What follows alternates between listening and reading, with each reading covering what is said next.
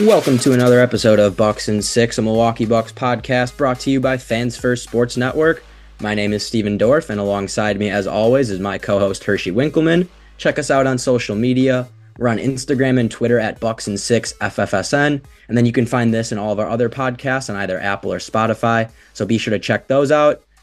Uh, on this episode, we're going to be covering the Bucks' most two recent losses.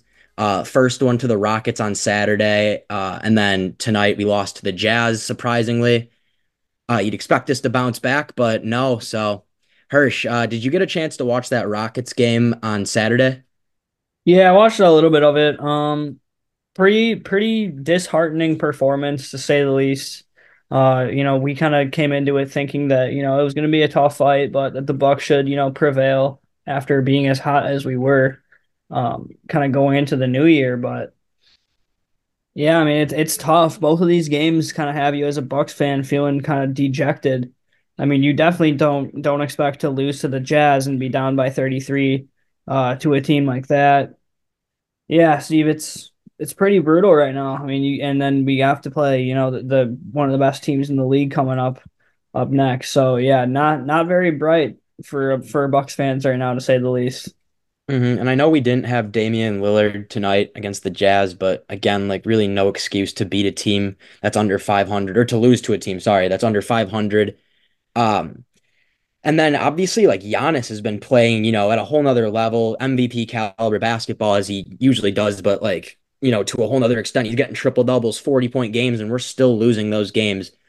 Uh like you you know, the, the team around Giannis really, really needs to step up. Khris Middleton has actually played some pretty good basketball, you know, you know, since I guess being back in like full minutes.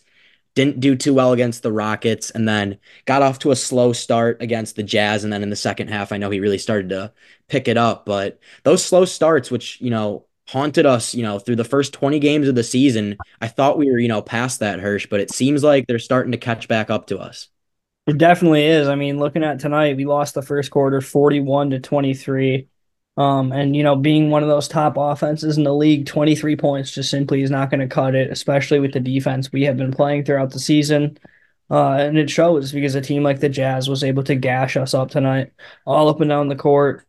Uh, they had five plus players with nine uh, with 19 plus points, and this was Steve right after you know Giannis went into the media and you know, started talking about how we like everyone needs to be better, including the coaches. That you know the defense has been really lazy, and and this is kind of this this was their this was their answer to that. I mean, it's pretty pathetic if you ask me.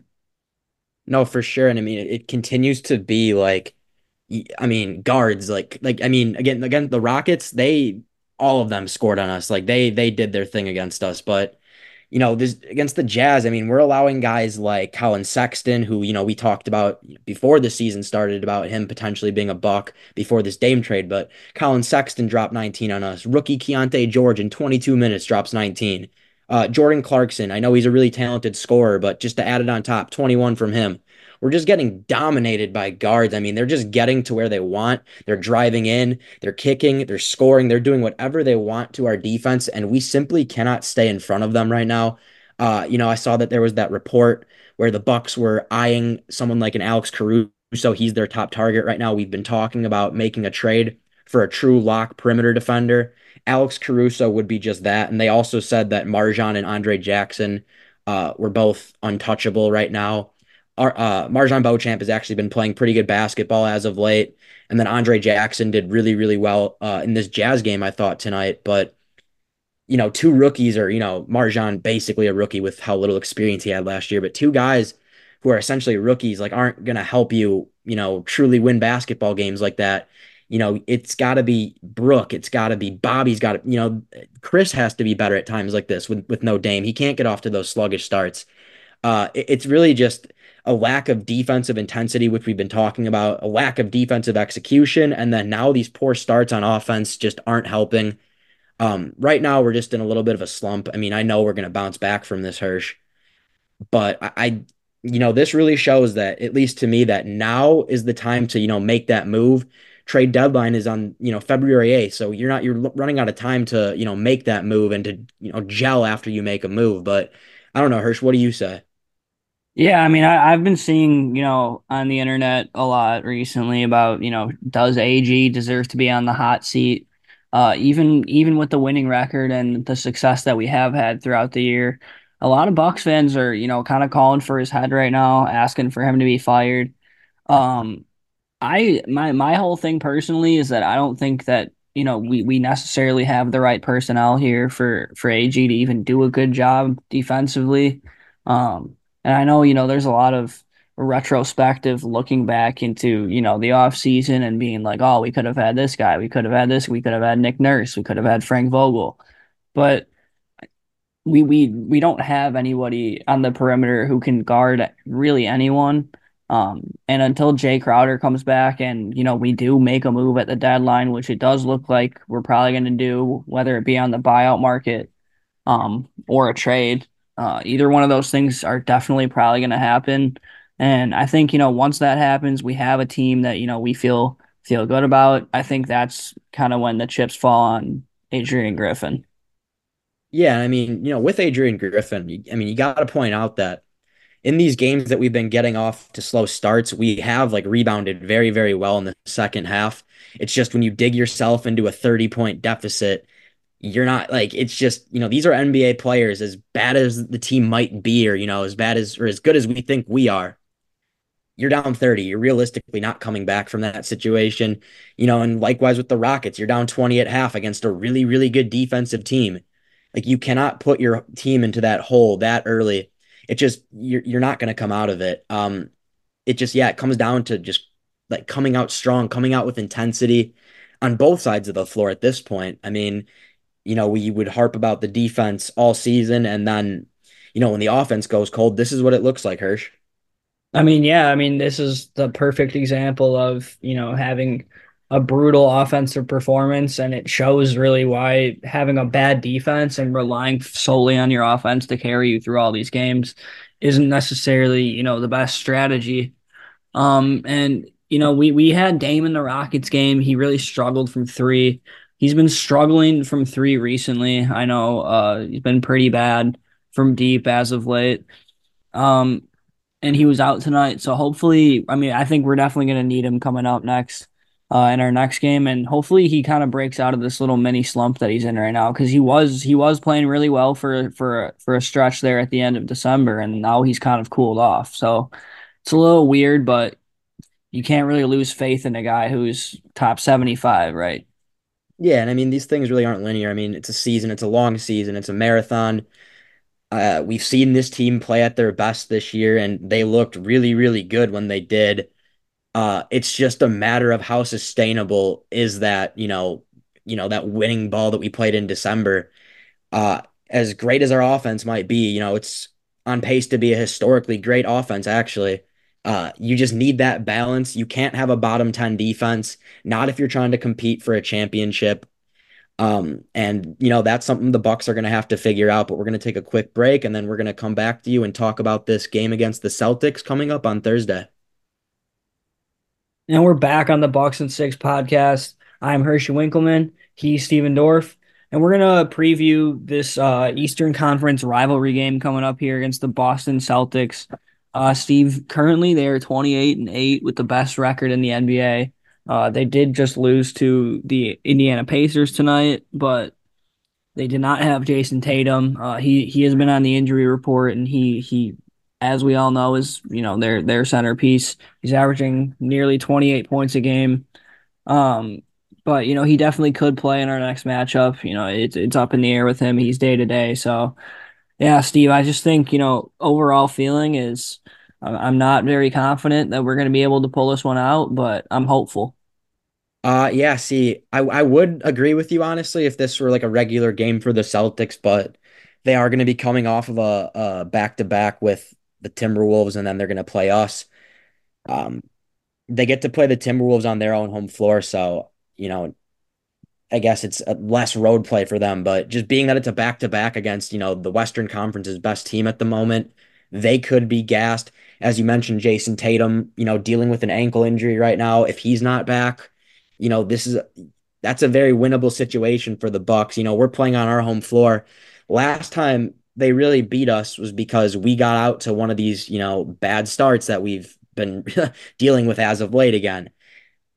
You know, it's going to be about coming out with intensity against this team. I mean, the Bucks know, I mean, this is like our biggest rival in the East or one of them, you know, them, the Heat, maybe the Pacers coming up, but you know, they, they need to come out with a chip on their shoulder, Hirsch. They got to come out with that intensity because they know that the Celtics right now are just the better team. I mean, the Celtics have all the right to feel that way. Everyone has all the right to feel that way. They're the more balanced team right now. Um, and you know, this is a team that like it's just gonna it's gonna have to click, Hirsch, against them. Yeah, I mean, it would be really nice to bounce back uh, after, you know, two really poor, underwhelming performances that we just saw. Um, what what's interesting matchup wise here is, you know, will we see uh Jrue against Dame? I'm pretty sure last time Derrick White had the majority of the matchup on Dame last time, and Dame got the better of him, dropped 27 points uh, when we played them in late November. Uh, and Drew Jrue really struggled offensively against us. He only had five points on one of eight shooting, uh, but he was guarding Giannis on defense, Steve. So, do do we think they're gonna kind of go with the same uh, matchups that they did last time, or do you think that Jrue's going to guard Dame and someone else is going to guard Giannis? Uh, they did a pretty good job on Giannis uh, last game with Jrue on him as like the primary defender. Um, obviously, you know, they're going to throw other guys at Giannis. That's what you do. But Jrue, you know, he's played with Giannis for three years. He knows a lot of his tendencies. Same deal with Chris. Um, yeah, I mean, it, it worked for them last time, honestly. I wouldn't be shocked if they, you know, go to that again. Um, and then as for his offense, like Jrue Holiday is like he's kind of figuring it out still with that team. Like, like it just seems like his role has just clearly been diminished there. He's like the fifth option instead of being the third option, second option for us. Uh, I mean, you can see that in his like point totals, like 12 points a game now or 13 points a game he's really just out there to play, you know, lockdown defense. And that's, you know, really scary because he doesn't have to focus any of that energy on taking shots against us, really, especially if Tatum is going to be there. Um, I'm interested to see if Giannis can, you know, just out muscle Jrue. He really should be able to, in theory. I mean, 6'11, 7 feet tall. You got 30 pounds on him or 20 pounds on him. So, you know, I want to see, you know, if, if they throw Jrue on Giannis again, I want to see Giannis, you know, really dominate him and honestly get Jrue into foul trouble. He should have no like problem doing that. Yeah, I think that's a good point, and I think that kind of leads into you know what the Celtics' main weakness is, I guess, defensively would be their post presence and their interior presence. And I think that, you know, that contributes a lot to how, how well Brook played last time. He looked a lot like vintage Brook. I mean, 28 points, a lot of it was around the rim, post moves like he used to have. Um, and that's, you know, that's against Porzingis and Al Horford. Granted, Al Horford is, you know, one of the older players in the league, and Kristaps Porzingis is pretty skinny, but I think Giannis and Brook, Bobby Portis too, they they should be able to to really have their way on the interior against this team. I just really think the struggle with the Bucks is going to be how how do we defend the Celtics from shooting us out of the gym? Because the Celtics, I think they either take the most or they're in the top three for uh, threes taken per game and they're they're a team that basically they either take layups or they take threes. It's worked for them so far this year, and I I think that's going to spell trouble for us uh, coming up here because we t- we tend to give up a lot of three point shots, Steve. Uh yeah, I mean with the, you know, we're trying to incorporate that drop coverage with Brook. You know, you mentioned lack of personnel.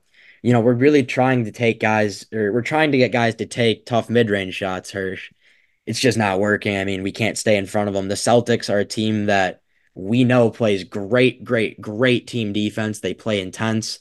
And I mean, you have Derrick White and Jrue Holiday, which is, in my eyes, the clear cut best defensive backcourt in the entirety of the NBA.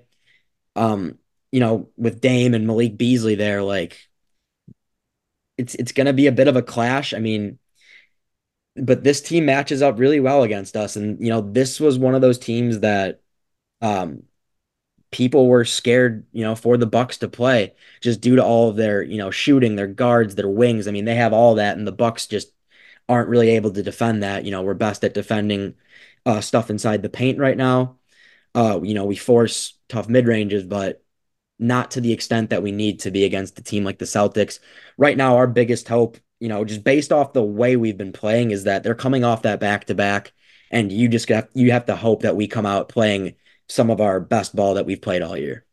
I mean, yeah, I also think I don't think there's really any chance of us winning unless Dame has an explosive game. I think he needs to really come out and be aggressive. Uh, he took it, you know, he took the night off tonight. We we clearly missed him. Um, and he's going to need to come back kind of with a vengeance here after you know what he's what he's been doing recently. Um, another thing too is that you know Jaylen Brown is the guy who really torched us last time we played against them. Uh, I'm pretty sure he was matched up most of the time with Khris Middleton. Uh, you know, Khris Middleton's gotten back up to speed a little bit more since then. He's playing regular minutes. Hopefully, you know, he's able to contain him a little bit better than they did last time. I know Jaylen Brown's the kind of guy who can have up and down games. He can have games where he has 12 points on, you know, six shots. He's not really out there, you know, being aggressive, but he can have games like he did against us where he dropped 26 very efficiently. So, uh, him and if Tatum's healthy, those are the two guys offensively we really have to worry about. Uh, I think defensively, they're they're the fact that neither of their guards are really necessarily scoring threats with uh, Jrue and Derrick White kind of does actually uh, help us a little bit because you know Malik Beasley and Dame aren't necessarily going to be getting torched the whole time. I think it's about you know how our wings defend their wings, who you know a lot of people say they also have the best wing duo in the league. Yeah, I partially agree with that. I mean, like I mean, we know Jrue Holiday can be, you know, a 20 point per game scorer. Derrick White, I think, also could be something like that if he had the touches. Um, and if that's what, you know, teams are beating us by, like, why not go to that for them?